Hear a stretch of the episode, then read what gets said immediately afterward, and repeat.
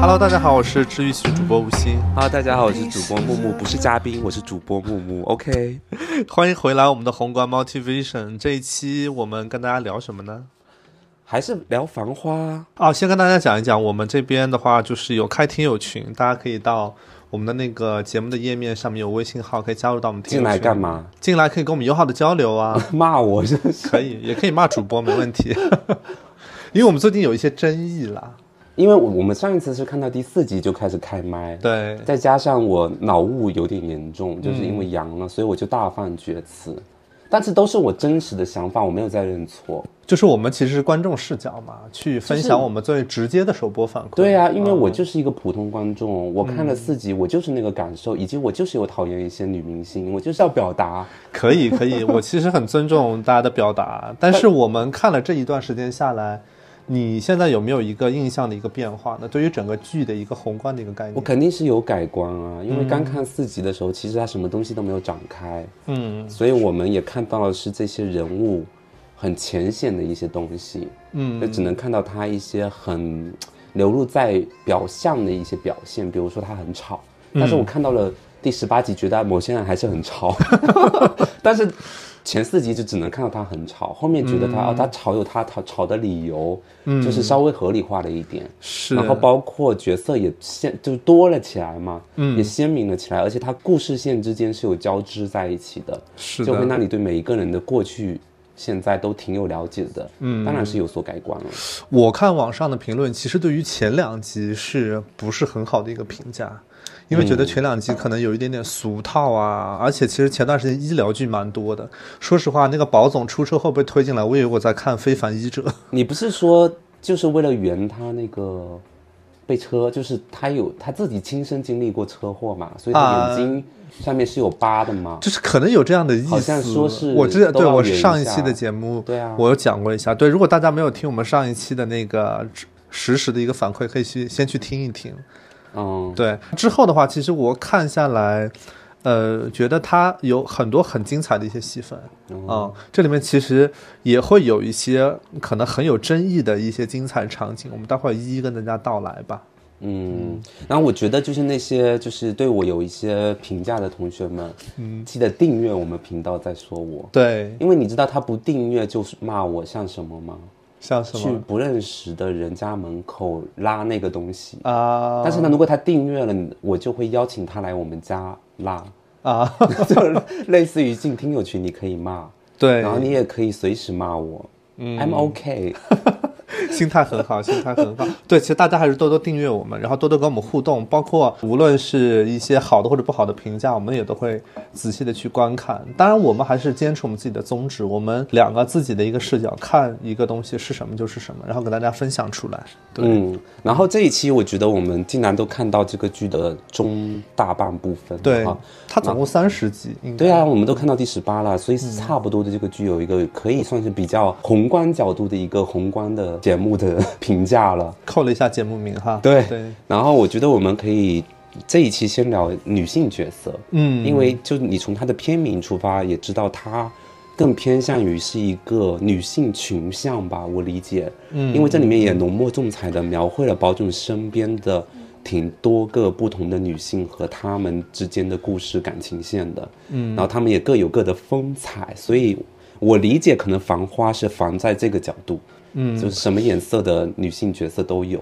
嗯，我自己看下来也会觉得，虽然说宝总是男一号大男主，但是印象最深刻的确实是各个不同类型的女性角色，嗯，包括各个方面吧，从他们的表现也好啊，就细节到他们的一些发型啊、衣服啊等等，我其实也是印象非常深刻的。嗯，他们角色其实他们从就是我们从最外在来看，嗯，他们的造型穿搭，还有包括他们自己选角的那个气质，嗯，就这个人的气质方面都有蛮大的区别的。嗯，那比如说李李李李啊，对， 她到底叫李李还是莉莉啊？ 反正卢美玲叫她李李啦，我真觉得，我当时本来觉得李李这个名字，觉得说哦还不错，听到莉莉就说 有点啊，土。对啊，就是感觉莉莉就有是点初中土课文里面的那个莉莉。就是 Lily，她是一个嗯外来妹，然后算是从深圳那边过来的，对但是她祖籍是哪里就不太清楚了哈。现在就是我们没有看原著情况下，暂时不了解。对啊，那他他辛芷蕾当然是就是东北人嘛。嗯对。然后他在这部剧里面的作为一个老板娘的身份，而且是一个大酒家的老板娘的身份，他其实走的还是比较雍容华贵的，就是那个那个穿搭的角度。比如说，他有很多的这种珍珠，然后钻石，嗯，还有不知道是不是真金，可能是镀金，反正是有些金饰。而且他这些首饰的块头都比较大，应嗯该挺贵的吧？哦体积都比较大。啊贵不贵的话，这因为他查了一下哈，我也看了一些资料，它里面的这些款很多都是中古款，啊，中古款，哦它就不是、就不是很线下正在卖的东西，它有一些是比如说古着店啊二手淘来的，嗯，但当然因为那个年代嘛，对吧？九零年代你当然最好是找中古款嘛，嗯，对吧？然后它像这边它的它的包。就是它的包这些都有，包括它的首饰这些都是有一些品牌的哈，比如嗯说它有 GUCCI 的包，然后有 Dolce Gabbana 的墨镜，然后嗯还有 Versace 的，就是范思哲的这个叫做什么耳饰啊，嗯，就是它是有一些奢侈品在里面的，而且都是是选的比较夸张的造型的，是哦，然后它像它的衣服这边的话，就比较出彩的就是它的这个貂皮、水貂皮的这种外套啊、大衣，然后还有一些它的这种毛茸茸的这种半身的这种大衣吧，就是还有一些就是它的这种宝石类型的首饰，嗯，就是它走的还是比较贵妇款，对，对，然后它是那个颜色选择上面，它是比较沉稳的，它就是以黑金啊、黑色加珍珠啊这种东西去走，它就是是重在装饰上面，对衣服上面反而是比较简约一点，是比的较大气一点，他穿貂，所以说他到底是不是东北嗯人？应该是吧？ 应该是吧？我觉 得，因为上海的冬季应该能也能穿貂啦，因为主要穿貂是东北人的特征啊。对啊，就有点，就稍微有点热了吧，在上海，嗯但但是也也可以，它贵气嘛。但是说是它里面的那种呃，有一套裙子是 Zara 的，嗯， 嗯，就是很哦素的一个开背的这么一个，算是紧身裙吧，是 Zara，但我我不是很确定啊，因为这是网上的讯息，哎到所以说那个年代到底有没有 Zara 啊什么的应？该没有吧？九零年代啊呀，对，所以说这里是算是艺术创作的部分了。它可能就是找的基础款嘛，啊像 Zara 这些品牌基础款做的还是可以的，而且有些衣服它在剧里面我们也不突出它的品牌，是，对吧？只是说你要符合当时的那个大家他这个人物的个性和当时的穿衣服的感觉，嗯，就可以了。所以他可能就找了一个 Zara 衣服。我的重点是说，他穿这个衣服也挺衬得起来的，因为他的首饰啊什么的是很重的，所以他这个身上他就亮点是在首饰上面了。是的嗯啊，，包括他自己会盘头，对吧？烫发盘头，这样子的话，其实他这个人物形象出来的就很立体，嗯，就是一个所谓的外来小贵妇，嗯对吧？然后雍容华贵、大老板娘的气质，是哦 Lily 这一块的话，给我的那个印象，她其实她的穿衣风格跟黄河路上的老板娘们都不太一样，其实不是太不一太样一样的啊、所以也是她外来的一个身份的黄一河路个的显征吧。老板娘普遍穿的比较喧嚣、哎，就很对，你看穿的像跟李她美人一样吵，啊，就对，她身上元素很多，对比她如不说是很那多的种嗯花纹，然后很多的就是面料的碰撞，是就她什么面料都会混在一起穿。但是 Lily 她穿衣服就是她身上就是比如说只有两三个颜色，或者是对只有几个亮那点，纯色系的那然种，后它是比较走质感路线的，嗯，哦，然后黄河路的卢美玲啊这种， 就是她什什么东西花花往身什么东西身上穿嘛，是的，这个其实我觉得不要再怪我说马伊琍了，马伊琍真的也有这部分的问题在剧里面。马伊琍她穿的也是撞色，就是有很多个色块元对，我素的我说的是她在剧中的角色，我没有攻击她本 人啊。对林子，我们说林子，林子，对就马伊琍饰演的林子在剧中，虽然她在进贤路上面开餐馆，对，但是她有钱以后，她穿的衣服还是就是也是偏大红大绿，然后会撞色，然后也是偏花的，对，嗯，我记得有两三场戏我印象很深，一场是他去黄河路去找 Lily，就是学习那个开店的那些经验。他当时穿的衣服和四个黄河路老板娘去进贤路找他麻烦那一天，他穿的那个衣服是同一套，啊包括他之前跟宝总在私下就后厨吃泡饭的时候，他也是同一套装扮，说明他其实在扮演老板娘这样的身份的时候，他就是选那一套衣服，嗯那一套就是他的老板娘服装，也是有很多色块拼到一起的。嗯。哦，但在他剧中，其实他的服装造型也是蛮多的哈。嗯，然后扒了以后发现他也是有一些名牌货，嗯他有一件黄色的，就是大衣，然后颜色特别亮的是 Prada 的，虽然是零七年的秋冬款，嗯，对，当然也不能出现在那个时代了，九对零、啊年代，只不过就找了一个类似的款，然后他有卡地亚的腕表，嗯说明他这个人也算是小有钱吧，嗯对吧？还做这个生意还是有赚到一点钱的，是，然后他自己的气质吧，我觉得嗯确实像你说的，跟黄河路的老板娘，就是她的形象肯定是比卢美玲那些好一些的哈。嗯嗯，毕竟人家也在日本，就是对啊，他也算是个海归身份呢、 对，也在日本待过哈，有在时时尚前沿待过的，回来还是有自己的一些风格。但是跟 Lily 比的话，她更市井一点，嗯，我就不用市侩啦，我用对市井这个词总可以吧？对，因为他其实上海人的那个本土的那个感觉很重，这对嗯题待会我们后面会讲一讲这个点。对，而且你刚刚提到卡地亚那个表，我其实在看前四集的时候，有一幕他就是把那个表就是很大型的展示，哦我当时反馈就这啥，这个哪哪个品牌，就是当时没有查出来，后面发现卡地亚的。哦对，这个片子植入是蛮多的，应该回本了吧？卡地亚应该没投她哎，没投吗？嗯，因为像卡地亚这种品牌不至于吧？应该借了吧？就是拍摄的时候应该会借一些品那些内容就来让他们就植入具吧体它是哪一季的什么款，我们这小小的也看不大出来嘛，也没有做什么深度研究。嗯，但是我认为好像不至于不哈。至于哈。嗯嗯，也许是他自己的 腕表都有可能。嗯，反正反正就是说，他肯定做这个生意，肯定是能带得起这种这个表的。嗯啊，它虽然是小本生意，但是小而精也是会有富余的。因为他的那个表其实没有很贵啦，就是可能小十万、十几万最多了。嗯，就是应该还是能带得起。是哦，然后接下来就讲到说唐嫣，汪小姐，对汪小姐，哎，我还是老爱说明星的名字，没事就汪小姐唐嫣饰演的汪明珠汪 小姐，这个名字我真的，一听到的时候都被雷到 了。我现在就是要一直重复他们的角色名啊，对啊有的人会说我没做功课啊，我就是习惯，你知道 吧？汪汪明珠，她是干嘛？她是东方明珠本 珠。就是掌上明珠啊嘛。汪小姐她其实作为一个官家单位的人，按理来说她穿不起很贵的东西，对，但是她的剧中的衣服也是有一些名牌，比如说阿玛尼啊，还有我们的迪奥啊，它也是有一些的。呃，但是她的标准色就是她爱穿红色，嗯，就是她很跟她本人一样，比较热情似火啊，直来直去的啊，这种火辣辣的个性啊，她就爱穿红色、橘色这种衣服。嗯，哦、所以这个还是蛮符合她个人的个性的。虽然她去那个工地打工以后，就很像那个丑女贝蒂被杂志社赶出去，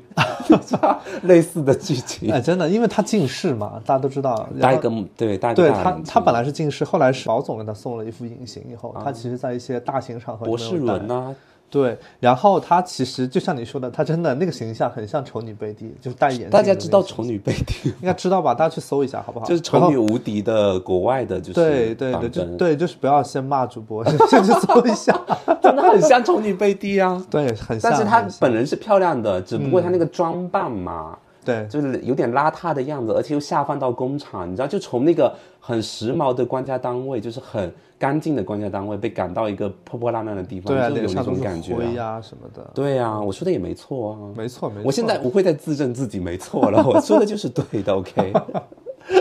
而且我说的也不代表就是你们要听我的呀、观众应该有自己的判断，OK。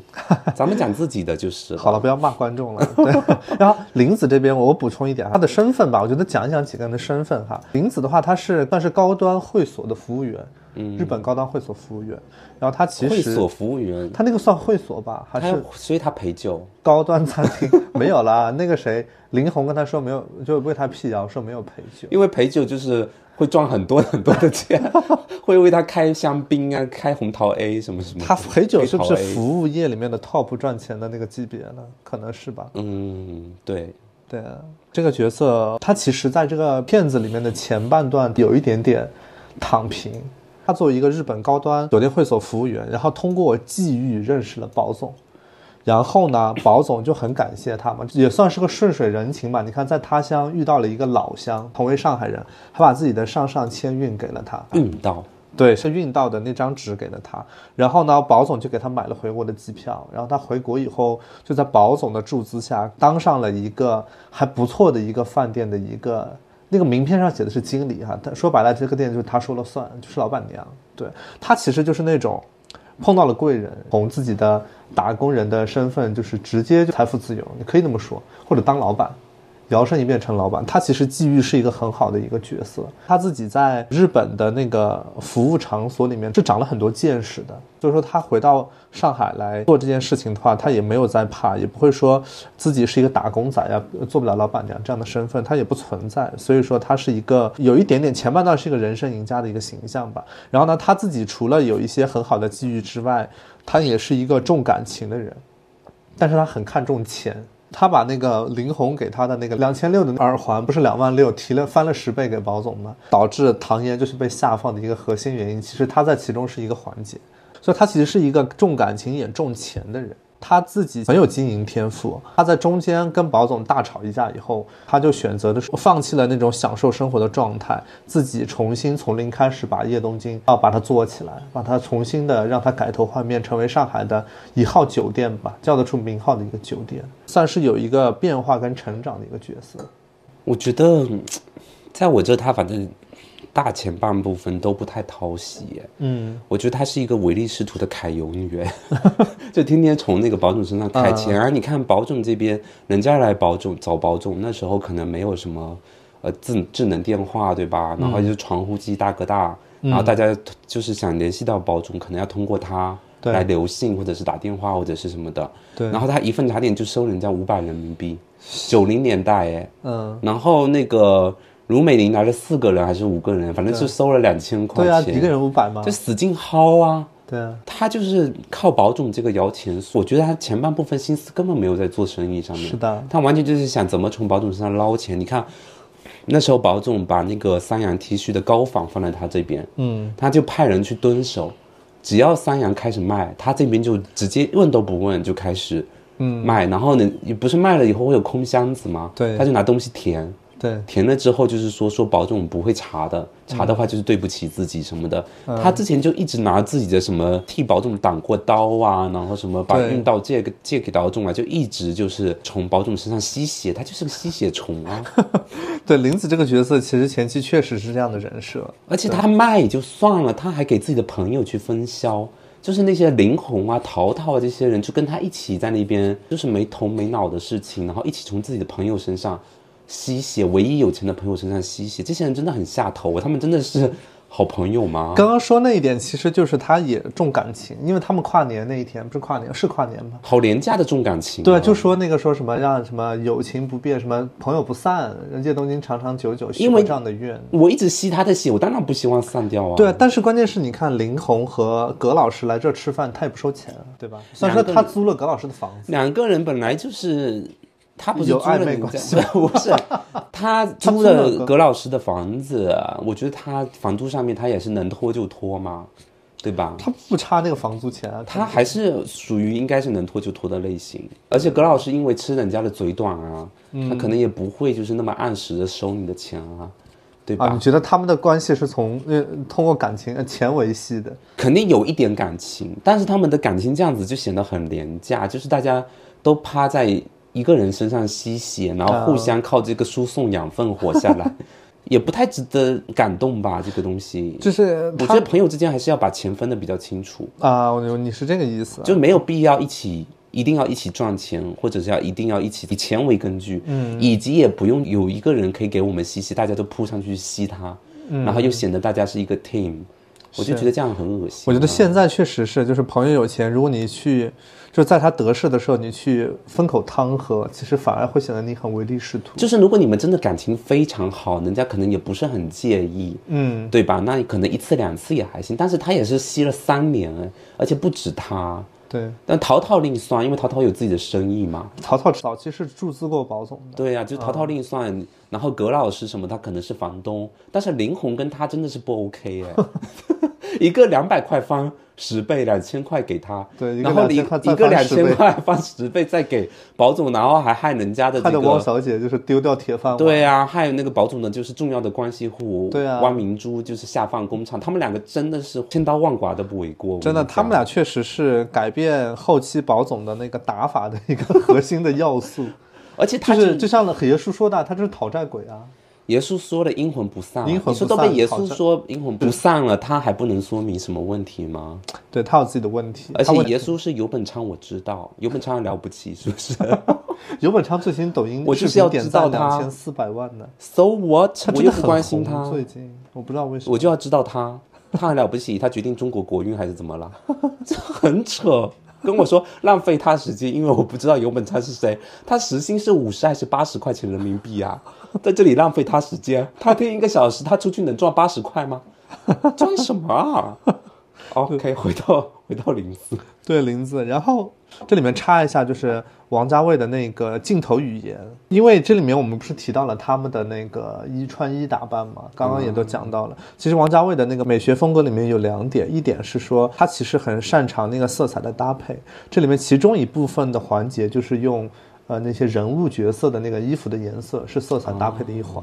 啊，像刚刚我们提到的李李的比较深色系和比较纯呃就纯色深色的一个套装，以及汪小姐她其实，在黄河路上面她都穿比较亮色、比较橘色的一些整体的一个衣服，包括林子整体的一个也是比较亮的一个表现，也是王家卫整体的视觉风格里面的一个环节。嗯，呃这里面这个视觉搭配的话，会通过比如说颜色的一些设计跟匹配的话，主要是刻画一下人物造型以及人物的特征、身份，以及暗示一下他未来的结局。比如说汪小姐前期的橘色亮色，中期她就变成灰色大衣了。就她在至真园摆一个什么她自己呃做自己的事情的那个局的话，她其实穿的是一个深色的一个大衣，她已经没有亮色了，说明她已经不是当年的汪小姐，黄河路上已经没有这号人了，她已经是另外一个人。对，所以通通过 Lily 爱穿深色是暗示她以后会出家。呃，他穿深色的话，一开始就暗示他不属于黄河路，以后也不会在黄河路。他应该开了一段时间以后就走掉了因为原著里面是说他最后出家了，啊、是吗？做尼姑还是啥的， 就 穿的要穿灰呀、黑呀、啊这种。之类的啊。Lily 她的整个的穿衣打扮跟黄河路就很不搭，嗯，黄河路都是很霓虹、很色彩斑斓的那么一个场所，对吧？闹哄哄的哈，对，像他自己这个就聊远了，就是剧里面有几个很重要的一个场景，一个就是呃，Lily 的一个黄河路保卫战。她其实，在那一场戏里面，她穿的就是一个深色的包衣裙，嗯，它里面就是展现出了很强的防御姿势，以及她就是一个守擂的那么一个角色嘛，也是通过衣服整体的一个塑造感给到大家。然后这个是一个点，另外一个点是说，呃，这里面有一些镜头语言，就是王家卫的那个拍摄风格里的镜头语言里面有一点叫做符号象征，刚好我们这三位女主角都各自有一个符号象征。是什么？啊、我觉得啊，是我个人的感觉。林子她其实符号象征是保总泡饭啊、然后汪小姐的符号象征泡是饭排骨年糕。哦，就是那个他经他常们每吃个的人那都有一道东西菜，对。然后 Lily 的那个符号象征是干炒牛河哦啊、他们这三个人跟宝总都有一道菜，也象征。我觉得某种程度上也是，呃，导演试图给他们三个人的身份一些定位吧。比如说宝总泡饭，他一个人在外面闯荡久了，回来都要吃一口热饭。这一口热饭永远在叶东京会等着宝总，嗯啊、相当于这是林子这个角色给到宝总的一个他们俩之间的关系的一个定义。但也只在前半段啊。他后来改成日式，就是上本帮菜的怀石料理以后，应该就没有茶泡饭了吧？ 我不知道还有没有茶泡饭看之后会不会再给他做吧。嗯啊，这是一点。汪小姐的话就排骨年糕，但是我们都知道排骨年糕的话就是排骨是排骨，年糕是年糕。只是放一起罢了。对，一开始他们放一起，各吃后来他们也各的分道扬镳了呀。排骨年糕还算好吃的东西，因为我比较爱吃黏年糕， 黏黏的东西。 我爱吃比较那个甜甜腻腻的东西。对，你看宝总泡饭跟排骨年糕，它其实都算上海菜。嗯啊、然后 Lily 这个干炒牛河，它其实是广东就菜，粤菜啊。对也象征了她是一个外来的人。那你知道有湿炒牛河吗？湿炒牛河，嗯，什么湿？是另外一种做法的，你可以搜一下，跟啊干炒，你牛就河是不一干样。跟干跟对的那个湿炒牛河，是吧对，跟干对的，哦跟跟广东人比较知道嗯啦，就是还蛮少有餐厅有湿炒牛河的，出去点都很难点到你。会喜欢哪个？ 我喜欢干一点的， 干炒干炒牛河有人爱吃湿一点的。是这几个角色，每个人都有跟宝总有一道菜哈。讲到这儿，然后再往下的话，其实就这几个角色，他们都会有一些高光戏份吧，我觉得。那你就说林子的高光戏份是什么？他的那个高光戏份就是叶东京《小时代》 啊，他跟 Papi 讲大撕逼是吗？还有葛老师，还有淘淘都在啊。他们完全我觉得像在演另外一部剧，嗯，就有点像东邪西毒，南跟帝北就是跟好东山论成剑西就是东成西就跟东邪西毒的差别。 啊，就可能这部剧在拍东邪西毒，然后他们演的是那个东成西就你，觉得串组了？他们吧是演的是喜剧版， 就是就是他们是一组演员，嗯但是呢，就是演这部戏的时候顺带把喜剧演了。然呃后他们就负责喜剧的部分啊，因为那个葛老师、葛老师淘淘、对林红完全就是来演喜剧的，就还有一个啦，还有那个魏总， 喜剧担 当，魏总魏总另外说，另外是呃反正他们就是非常非常像是来这边就是搞笑的，嗯搞笑的，然后就是说每次看他们的戏份，我都有点神游出去了。嗯就是虽然有的地方是有趣的哈，比如说吵架呀，然后撕逼呀，然后嗯怎么样翻脸啊什么的，然后又吵不散啊，嗯就是很《小时代》的那种感觉哈。 但是那段真的很小时代但是他们这一趴的所有人的演技都太浮夸了，嗯，尤其是 Papi 酱，对我不得不说，他在这里面其实是比较出戏不，知道他是来拍抖音的吗？他吃那个本帮怀石料理的时候，那个也好吃的那个也是很翻白眼啊，也是很然后出就戏就哈。整个就哦翻白眼的那种表情，我觉得就是他到底会不会演戏 啊？他演戏的经历很少吧？然后他拿着刀要杀了那个要砍了葛老师的时候，那个面目狰狞的样子，嗯，表现很一般，我只能就说是说就是凶巴巴、凶婆发疯，也就也不能就都这么演吧，就是你能想到就是这样他的也五关官键挤是在一起啊。他也没有没有很凶，就很刻意。他就是五官特意拧，在一起，对拧在一起，但是你没觉得他有多愤怒，对他这表象很凶，他就很流于表面，以啊及他的牙齿真的很不齐， 又又要怪我攻击女性了，对，你要攻击女性了，你又他可以箍牙啦，他也不主要也不吃演员这趟饭，所以他觉得没什么必要吧。嗯，反正他那年个，啊轻的明星才做牙，反正嘴巴张很大，我就全部都尽收眼底啊。嗯，做牙的明星是谁啊？很多 啊，大眼杨紫女有大啊大眼女星，杨紫也做了，嗯，还有那个谁，什么沈梦辰啊什么的，好像嗯都做了牙、是的，贴片、假贴片什么的。磁贴片还好，我觉得他可以做，因为他牙是， 我要细致的 说吗？他牙主要是有的大，有的小，我觉得牙齿有点有点问题，有点坏掉了，你可以去看一下。不是因为每个人的牙长得也都不一样，有大有小很正常，只是说你作为明星的话，从视觉上需要整齐一些好看，哦，你是这个意思吧？我从我自己出发，我以为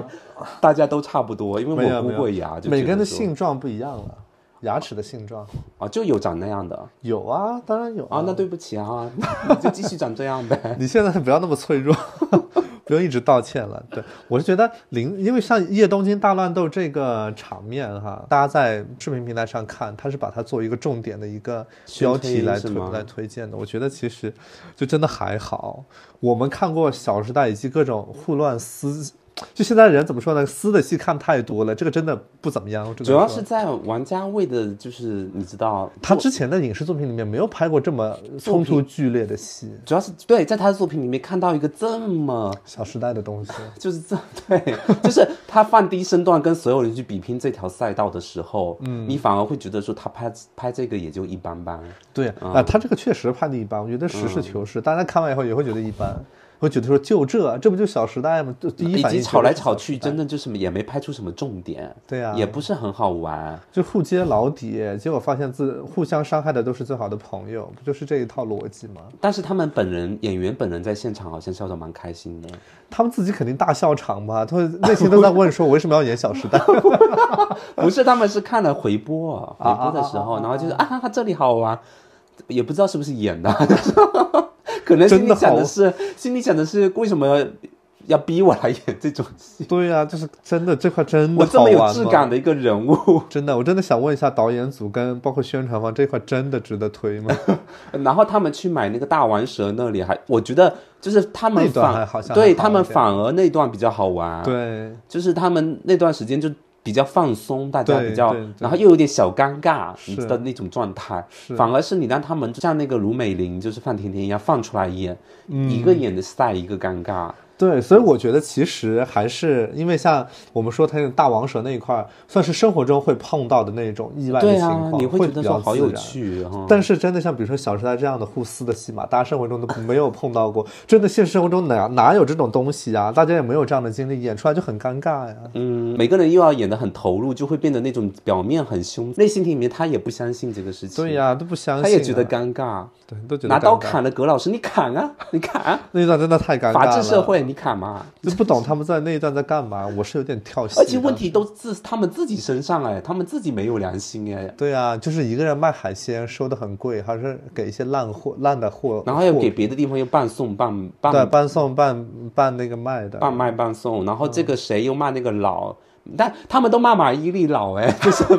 就是林子骂林林子葛老师啊，林林红啊，都在说林子老 哦，对我当时看到那我就是想说， 这不就是我们的主播 吗？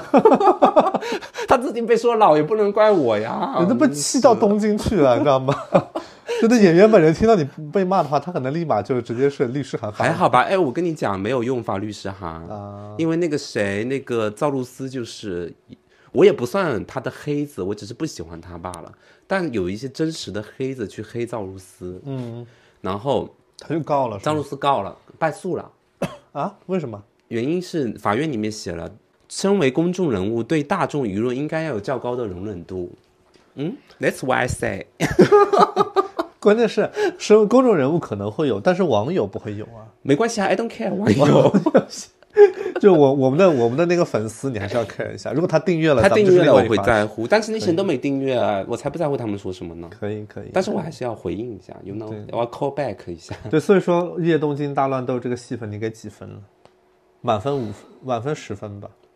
四分吧，差不多。因为我觉得 Papi 这样要扣很大的分数哎。真的，女性角色在这样的一些场景里面会被过分的关注。 我也一直在看 Papi 酱的表演，就是你看一下那个什么陶陶、葛老师，谁 care 他们了？对呀说两句话就不看了，就看 Papi 酱这演的， 哎呀，真的差点意思啊！对，哦所以所以就是说，大家以如果你是演员，以后遇到这种戏份，你自己要小心，就因为这种戏份我们就只看女的，对对吧？谁看男生撕逼啊，就对不呀好看啊。是，所以说其实大家真的下来， 如果要演这样戏份的同学下来去看一看《小时代》，以及演过《小时代》类似片段的一些综艺，他们会有一些记录的环节，大家去找找嗯你要感觉吧。大家去学，找找感觉，不是学了，找找感觉，不然因为大家都没有经历过这样的场景啊，就很尴所以尬。王家卫抄袭郭敬明失败是这样吗？ 不是，我就觉得他不适合致敬拍这样的戏份。致敬郭敬明， 他主要的拍摄手法更多的是留白，哦他是留白的那种类型的导演，他会是给你比很多比想象空间。比较倾向于他的叙事风格是比较就是解构式的，对然后就比较散一点的，对然后比较讲究意境啊，对空白，包括它的画面啊，画面各种抽帧掉帧，对，就是感觉卡卡的要死。 我那时候真的，我真的不是他长期以来的粉丝，但是他以前的一些老的电影我会看一下，会觉得还好，没那么严重。嗯，但他看这部剧的时候，我还拍了一下我的主机，我以为我电脑卡了。我好我在看到那个就是宝总跟他的那个初恋的那个环节，我觉得也是有一点点卡的，不知道为什 么。他抽帧，嗯他故意降低那个帧数，然后你觉得一顿一顿的，尤其比如说那个后厨莉那莉在那啊啊边走的时是候是是，我就心想他怎么这个手法应该之前用过的，他他就是他擅长用的嗯手法，但是他后面的一些电影我都没怎么看了嘛，我就看的非常早之前的，就会觉得说啊，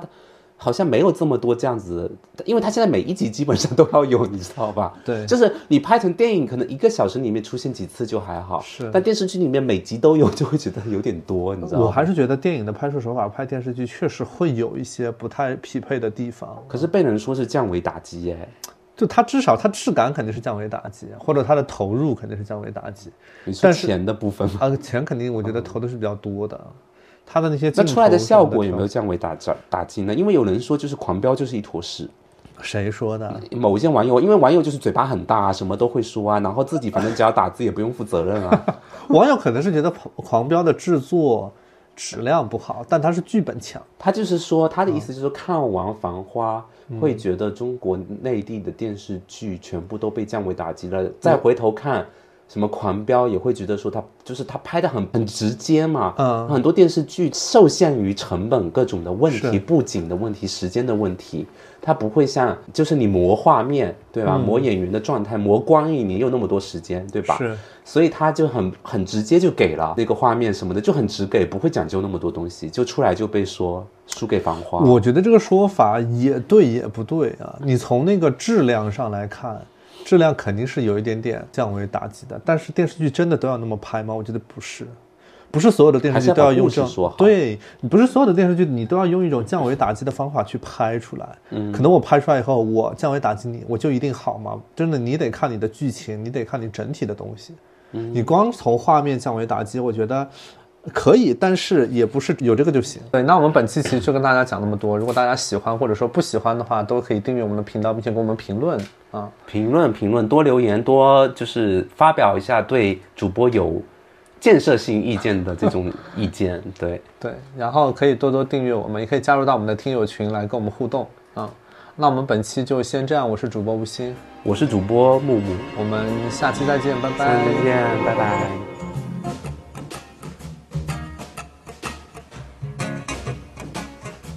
your heart's a mess. You won't admit to it. It makes no sense, but I'm desperate.